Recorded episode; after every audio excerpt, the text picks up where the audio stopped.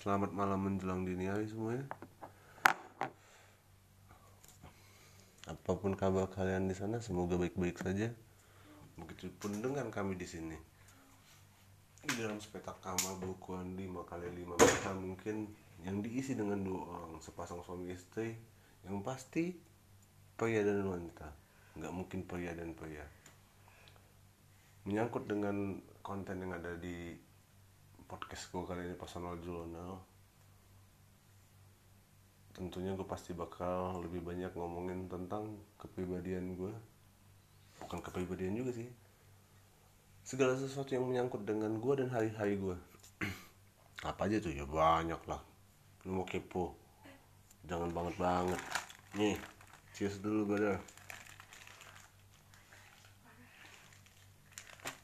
Sambil minum apa yang enak kita bahas kali ini?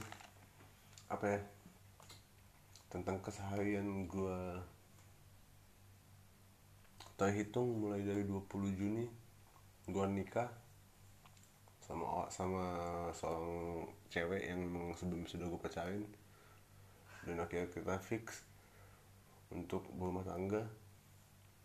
Mulailah hari-hari yang baru yang sebenarnya jauh berbeda dengan hari-hari sewaktu masih pacaran ya mungkin bagi kalian yang udah berpengalaman dalam rumah tangga mungkin sudah ya ya udah udah paham lah ya, udah ngerti lah ya gimana rasanya. Dan ya inilah hari-hari gue yang sekarang. Tapi hmm, nah sorry. Setelah dari itu akhirnya gue memutuskan untuk membangun sebuah usaha baru yang bergerak di bidang retailing penjualan. Jual gue jual beli. Apa yang gue jual? Tembakau. Kenapa tembakau? Karena gue punya rasa interest yang mendalam dengan hasil bumi yang satu ini. Komoditas alam yang sebenarnya sangat potensial. Banyak yang banyak yang beranggapan kalau misalnya cukai dari rokok itu salah satu penyumbang terbesar di negara kita. Ya gue juga nggak mempelajari sedalam itu juga ya. Tapi setidaknya yang pasti bagi kalian para perokok yang biasa beli rokok konvensional di warung-warung ataupun di gerai-gerai mart yang ada di sekitar lingkungan tempat tinggal kalian tentunya rokok yang bercukai setidaknya kalian sudah menyumbang sedikitnya untuk negara. Tapi kalinya kali berapa cuy sehari lu ngabisin berapa rokok seminggu lu berapa bungkus rokok sebulan lu berapa bungkus rokok. Sampai akhirnya sekarang gue memutuskan buat oke okay, gue dagang gue bisnis gue usaha tembakau. Yang gue jual banyak mulai dari tembakau asli khas Nusantara seperti kasturi, python, senang lombok, damawangi, ya macam lah banyak nah yang biasanya cenderung gue dapat dari para tengkulak-tengkulak ataupun dari petaninya langsung. Dan itu nggak cukai ya karena gue dapat dari petani ataupun ya mungkin sanak saudaranya. Ya gimana ngurus cukai. Gue da gue dapat langsung dari sumber. Dan gue juga menjual beberapa jenis tembakau olahan yang sudah diproduksi. Tentunya tembakau yang benar ya bro. Bukan tembakau tembakau gorila sintetis ataupun apa itu. Tapi tembakau kemasan yang sudah bercukai seperti contohnya mole dari Jawa Barat ataupun tembakau-tembakau aromatik ataupun tembakau rasa-rasa seperti ya banyak lah. Gue nggak bisa nyebutin merek di sini karena gue juga nggak dibayar. Nggak ada yang menyokong gue dalam hal dana untuk membuat podcast ini. Tapi banyak yang gue jual seperti contohnya tembakau aromatik yang mis yang rasa cappuccino, rasa strawberry, rasa anggur mint atau rasa apalah. Rasa janda ada nggak? Rasa janda? Iya. Janda yang ngokok bako ada? Siapa? Banyak. Siapa? Janda sebelah. Ya macam lah. Tapi itu ya itulah. Ya mungkin bagi kalian para listener yang mungkin berdomisili di daerah Jawa, Jawa Barat, Jawa Tengah ataupun Jawa Timur, Madura, mungkin udah nggak asing ya, udah nggak asing ya, ya, ya udah udah udah lumrah, udah lumrah lah dengan hal seperti ini, karena udah menjadi budaya dan tradisi juga ya. Berhubung gue adalah seorang putra daerah Sumatera yang sebenarnya tidak begitu awam dengan tembakau pada dasarnya gue nggak begitu itu nggak begitu apa ya gue nggak begitu paham gue nggak begitu tertarik juga sampai kira sekitar tahun 2015 atau 2016 perkenalan pertama gue dengan tembakau mentah dan di situ gue kayak ngedapetin sesuatu yang sangat menarik. Kayak apa ya hmm, gue ngedapetin sesuatu sense yang nggak gue dapet di rokok-rokok yang biasanya gue temuin ataupun gue beli di warung-warung biasa. Sampai akhirnya waktu berjalan dan gue pun makin banyak mendalami soal tembakau tersebut. Gue banyak berkenalan dengan jenis-jenis baru varian-varian baru gue banyak ketemu dengan orang baru dengan senior-senior yang sudah lebih dulu dan sudah lebih dalam dengan bidang dan komposisi ini. Sampai akhirnya gue terjebak di zona di mana gue melupakan rokok konvensional tersebut. Dan akhirnya gue beralih total ke tembakau linting. Atau yang biasa dikenal dengan bahasa tingwe. Dan sampai sekarang ini gua gua nggak bisa lepas gue jujur. Bukan berarti kecanduan atau edik ya. Ya sama sama aja sih dengan lu kayak ngerokok. Lu yang biasa ngerokok misalnya yang yang bidang gula ataupun yang yang rokok lu kurang sempurna ya. Itu semua kan selera. Sampai akhirnya lu kayak misalnya ah gila gue udah biasa ngerokok 378 nih.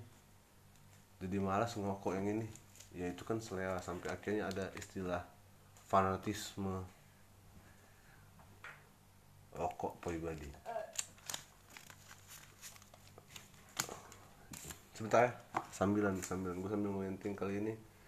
Tapi gue nggak sendiri bro. Di sebelah gue ada bini gue sendiri. Yang kebetulan lagi hamil juga. Ya didoain aja semoga lancar tapi pembahasan gue bukan soal bini. Gue lebih pengen ngobrolin soal kenapa tembakau. Kenapa? ya karena tembakau itu adalah alternatif. Tembakau adalah komoditas yang sebenarnya bisa dibilang murah bisa dibilang mahal tergantung dari jenis dan varian ataupun varietas tembakau tersebut. Contoh banyak tembakau gunung yang dengan istilah makin makin tinggi perkebunan tembakau ini katanya menghasilkan kualitas tembakau yang lebih oke okay juga. Nah, sedangkan permasalahan kita di, di dunia rokok ini adalah apa? Harga rokok yang sebenarnya tidak sebanding dengan harga tembakau yang didapat oleh pabrik-pabrik rokok besar. Kenapa? Karena adanya grader. Grader. Apa itu grader? Grader itu adalah orang yang dipekerjakan ataupun orang yang dipercaya untuk memberikan atau mendapatkan tugas untuk menentukan tembakau ini kelasnya apa, tembakau ini klasifikasinya apa, tembakau ini jenisnya apa. Contoh, setiap perusahaan rokok besar, contoh gudang gula ataupun 378 misalnya mereka punya gaya masing-masing. Jadi di dusun-dusun atau kampung-kampung yang umumnya banyak perkebunan tembakau mereka yang pemasukan sehari-harinya itu pasti dari hasil penanaman tembakau. Mungkin mereka tuh sudah punya apa ya channel atau link ke mana harus menjual tembakaunya inilah. Ya salah satunya ke pabrik-pabrik besar itu korporat korporat gitu. Jadi misalnya gini uh, uh, analoginya seperti ini. Gue memposisikan diri gue sebagai seorang petani tembakau yang gue tinggal di dusun yang memang mayoritas adalah petani tembakau dan gue pribadi petani tembakau dan keluarga gue bergantung dari penghasilan penjualan tembakau tersebut. Sebagai contoh misalnya gue pernah gue petani tembakau dan gue punya anak laki-laki ataupun istri gue yang mu- yang mungkin juga tugas ataupun kesehariannya nggak jauh-jauh dari situ. Contoh gue sebagai petani tembakau anak gue sebagai yang ngebantu-bantuin di rumah buat ngajang atau apa. Dan istri gue sebagai ya mungkin dia tugas dia buat ngejemur kali ya setelah daun tembakau itu dipilih secara selektif batang tengahnya dibuang dan ditentukan ini tembakau nomor sekian ini yang sekian ini yang ini ini begini ini yang begini. Lalu dirajang ya mungkin si ibunya itu juga yang ngejemur tembakau itu sampai akhirnya tembakau itu layak dan bisa dibawa ke pabrik ataupun tengkulak tengkulak ataupun ke grinder nanti setelah sampai di hadapan grinder yang jadi permasalahan adalah kita ataupun lo ataupun mereka yang sudah sus dengan susah payah menanam tembakau tersebut mungkin dalam artian mereka mungkin dalam artian mereka itu seperti ini contohnya gue menanam satu tembakau di lahan yang ada seluas sekian dan gue menanam dengan bibit yang gue anggap unggul bukan gue anggap unggul yang sebenarnya itu memang unggul dan gue berharap nantinya setelah di masa panen itu akan menjadi tembakau yang punya kualitas oke. Tembakau dengan kualitas oke tentu punya harga jual yang oke juga. Nah dalam hal ini banyak bah- banyak berlawanan dengan sistem pemilihan atau seleksi tembakau tersebut ya di bagian pabriknya. Jadi contoh si petani ini datang terhadap ngebawa sekian banyak tembakaunya. Misalnya bilang lah 500 kilo apa pun 50 kilo ataupun berapa lah itu jumlah yang dia bawa apa yang dia punya yang merupakan hasil panen yang sudah dia tanam selama ini. Yang dia yakinin sebenarnya kualitas itu bagus bilang lah itu adalah grade B tapi setelah bertemu dengan para tangka apa greda setelah bertemu dengan para greda-greda dari tengkulak tengkulak pabrikan itu malah greda itu bilang ini kualitasnya kurang bagus. Padahal sebenarnya itu udah bagus banget. Tapi si greda itu kenapa kenapa mereka bersikap seperti itu? Ya itu dia tadi bos. Kepentingan korporat menekan angka gimana supaya dapat murah ngejual mahal ya biasa beli tai jual emas. Ya lo tau lah korporat korporat. Fuck kapitalis. Semua butuh modal tapi semua juga harus punya sistem kerja yang saling menguntungkan. Belum lagi dengan isu-isu apa sih yang dibilang dengan mau kok merusak kesehatan apalah segala macam. Kalau gue bilang nggak sebanding dengan apa yang udah mereka perjuangkan buat itu. Nggak usah munafik semua orang yang ngerokok juga pasti mencari kenikmatan. Kita bicara soal rokok ya.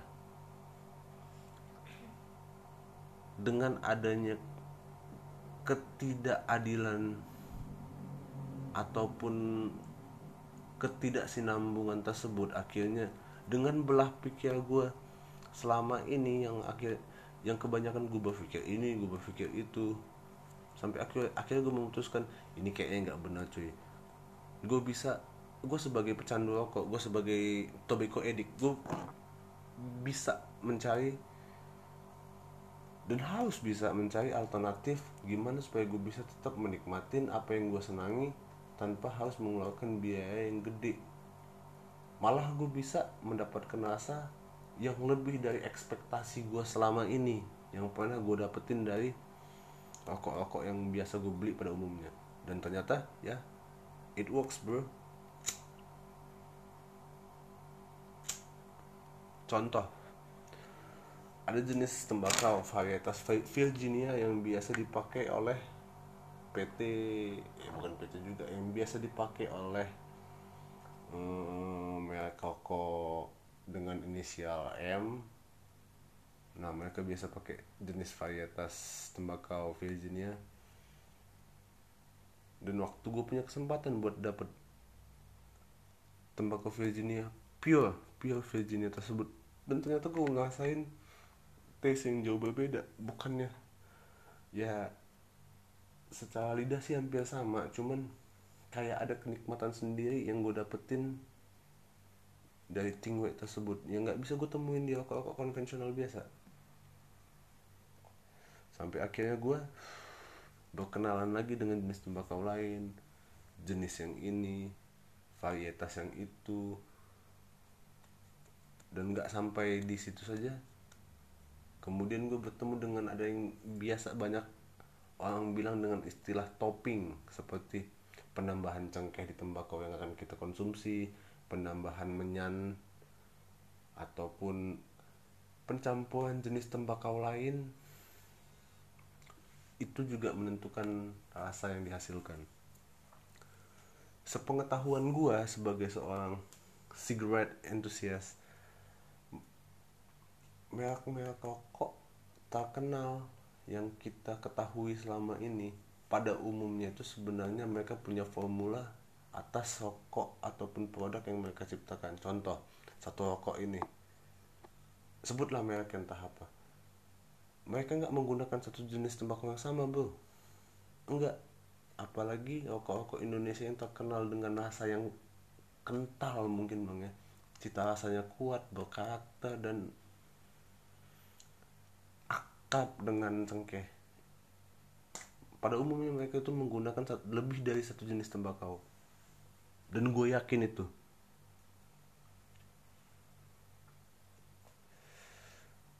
Setelah mengetahui hal, hal seperti itu malah itu yang jadi menimbulkan daya tarik gue yang lebih dalam lagi dengan tembakau ini.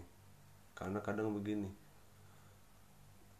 Hmm, lu pasti pernah beli rokok luar yang kayak misalnya yang biasa kita bilang putihan atau apa dan di balik-balik bungkus-bungkusnya di slip-slip itu kayak ada istilah kayak apa ya? British American Tobacco ataupun misalnya uh, American Blend. Blend. Tanda kutip ya blend. Blend atau yang biasa dibilang campur.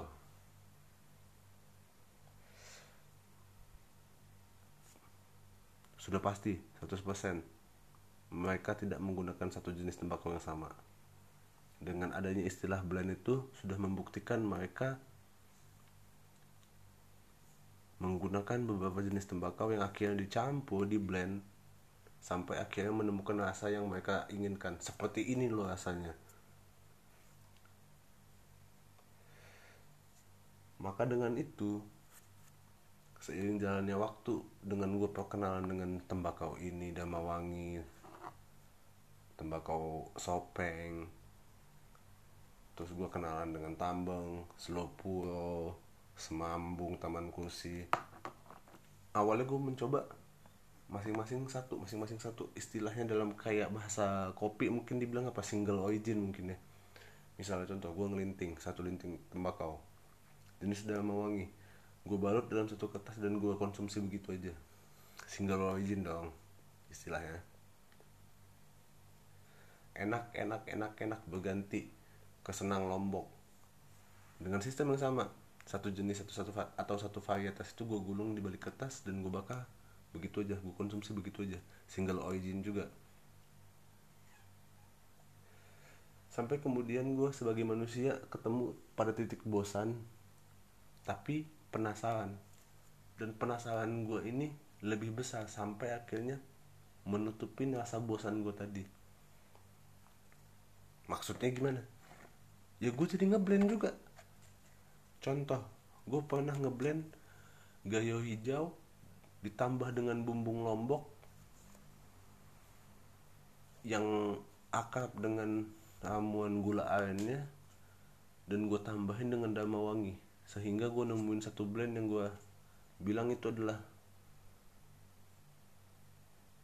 hmm, lebih dari enak sih buat lidah gue buat lidah gue waktu itu ya. Tapi namanya juga gue sebagai antusias gue sebagai penggiat ataupun gue sebagai penikmat ataupun gue sebagai pecandu dari tembakau tersebut pasti ada rasa bosan sampai akhirnya gue terus mencari terus mencari mencari mencari mencari dan akhirnya sampai sekarang gue belum menemuin teman yang paling pas. Yang gue suka banyak. Jadi kesimpulannya adalah nggak ada rasa puas dibalik dari tembakau ataupun tingwe ini. Sesuai mood lu aja cuy. Mungkin beberapa dari para pendengar gue malam ini ada yang memang udah punya perkenalan pribadi dengan dunia tembakau tersebut ataupun memang ada yang udah sangat dalam dengan tembakau tersebut. Ya mungkin kita bisa sharing. Lu bisa kirim pesan suara ke gue atau gimana. Tapi buat malam ini gue punya teman gue lagi konsumsi kastoi lombok. Yang gue rasa ini enak. Sebenarnya ini bukan ya that's not my favorite one but ya by the way that's good. Cukup memuaskan di lidah dan paru-paru.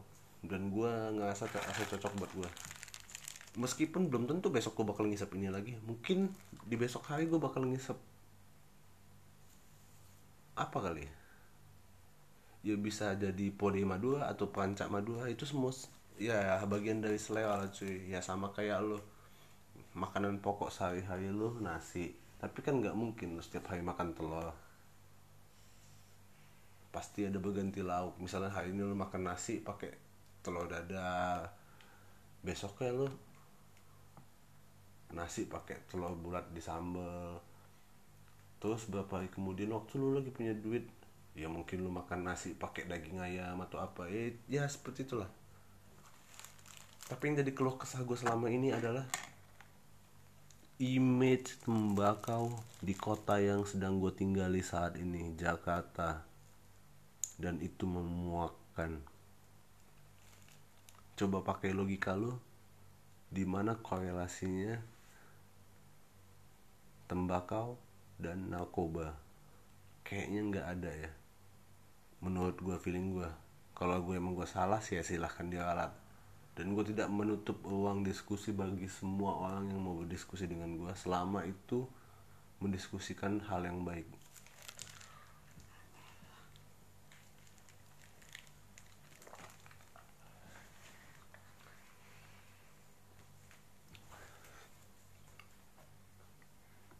berbeda halnya kayak kalau kita tinggal di Jawa Barat atau Jawa Timur. Mungkin kalau lu ngelinting mungkin kalau lu ngelinting rokok mungkin kalau lu ngelinting rokok atau ngelinting tembakau di pinggir jalan mungkin orang nggak segitu kagetnya karena memang sudah bagian dari budaya mereka.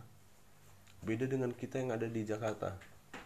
Dengan gua yang ada di Jakarta seandainya gue ngelinting di depan rumah padahal yang gue linting tembakau cuy anggapan orang udah ngelinting kayak apaan?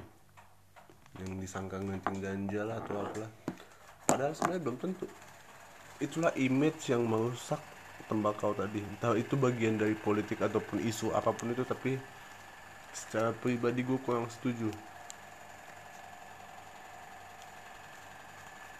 Dan dengan apa yang gue ceritakan sebelumnya gue bergerak dan gue bekerja sebagai wira swasta yang bergerak di bidang tembakau. Gue menjual tembakau. Gue nggak munafik. Gue punya keluarga yang harus gue hidupin dan gue bukan berpatokan kepada uang sepenuhnya.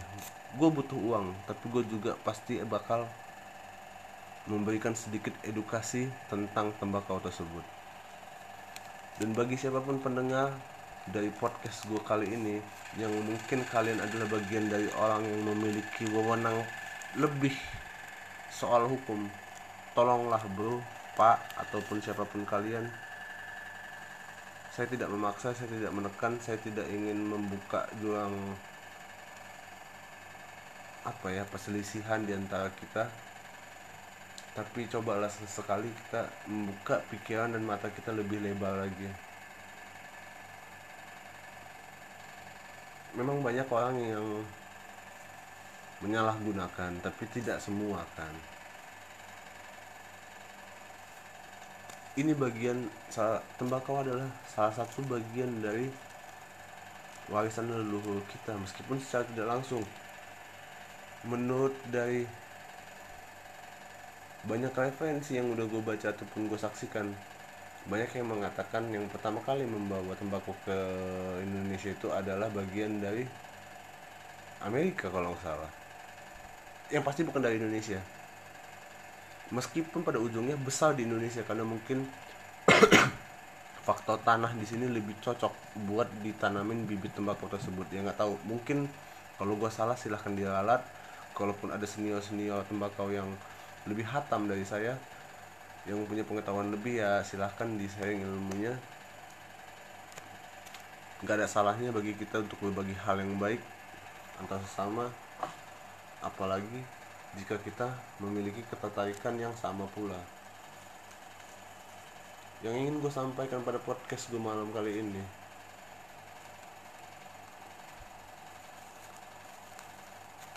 Gue cuman pengen kita ngebuka mata kita selebar-lebarnya nggak selamanya apa yang kita lihat adalah apa yang kita cerna. Contoh bisa aja dia ngelinting tembakau tapi kita langsung ngejudge anjing nih orang ngeganja nih di pinggir jalan selon banget berani banget tai nih orang apa gimana. Nggak juga bro. Coba kita teliti dengan lebih seksama apa itu? Kalau misalnya kata bahasa, kata bahasa bulenya you are what you eat you are what you read.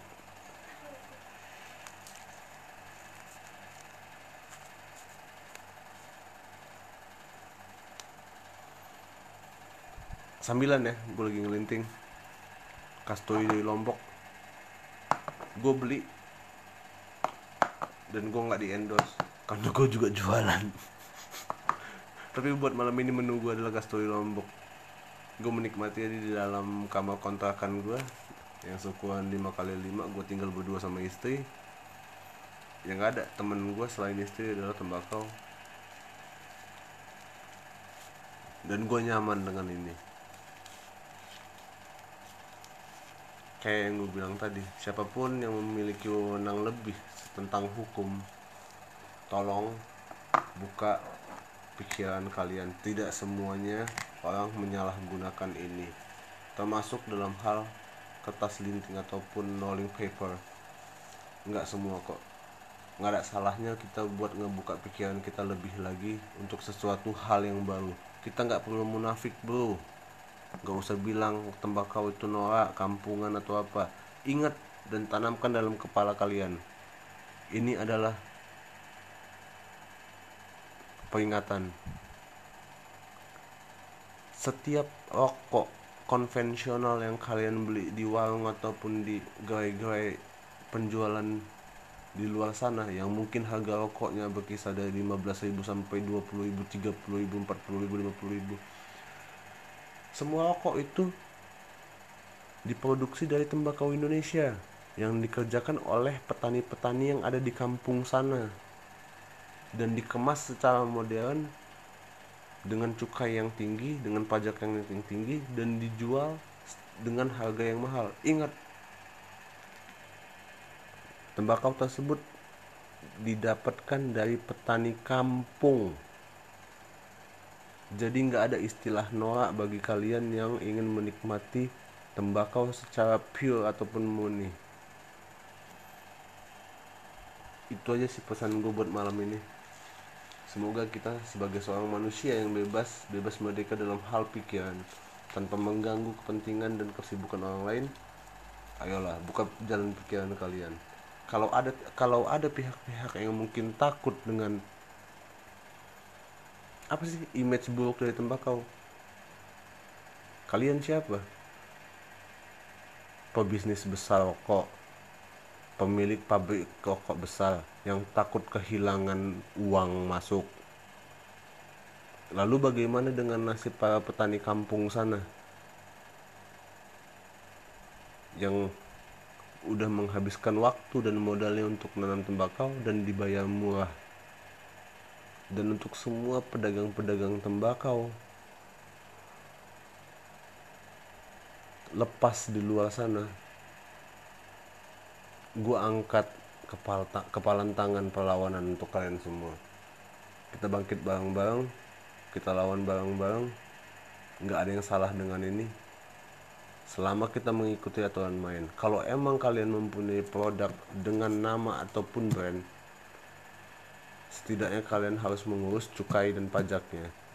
Tapi kalau emang kalian cuma sebagai penikmat yang mendapatkan tembakau tersebut dari petani ataupun dari tengkulak-tengkulak setidaknya setidaknya lo ngebeli tembakau tanpa merek ya lo harusnya ya ulas saja kali apa yang harus lo ituin.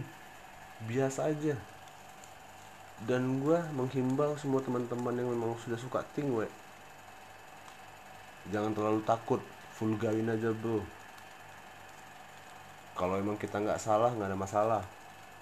Selama yang selama yang kita konsumsi itu ada tembakau. Tapi ingat jangan pakai pakai narkoba. Tembakau adalah tembakau sebatas itu. Nggak ada yang salah dengan tembakau. Gue nggak tahu di luar sana para pendengar ada yang setuju mungkin ada yang setuju dengan gue ada juga yang dengan keras menolak gue ya itu hak kalian. Dan gue secara pribadi gue bukan maksud untuk ngebuka jurang perselisihan antara kita semua. Gue cuman menyampaikan personal journal gue keluh kesah gue tentang apa yang sedang gue gelutin sekarang. Kalaupun ada bagian dari kalian yang ingin ngobrol langsung dengan saya ya gue siap kok buat ngobrol-ngobrol. Asalkan kita sama-sama sehat ya. Dan no trap please. Jangan ada jebakan.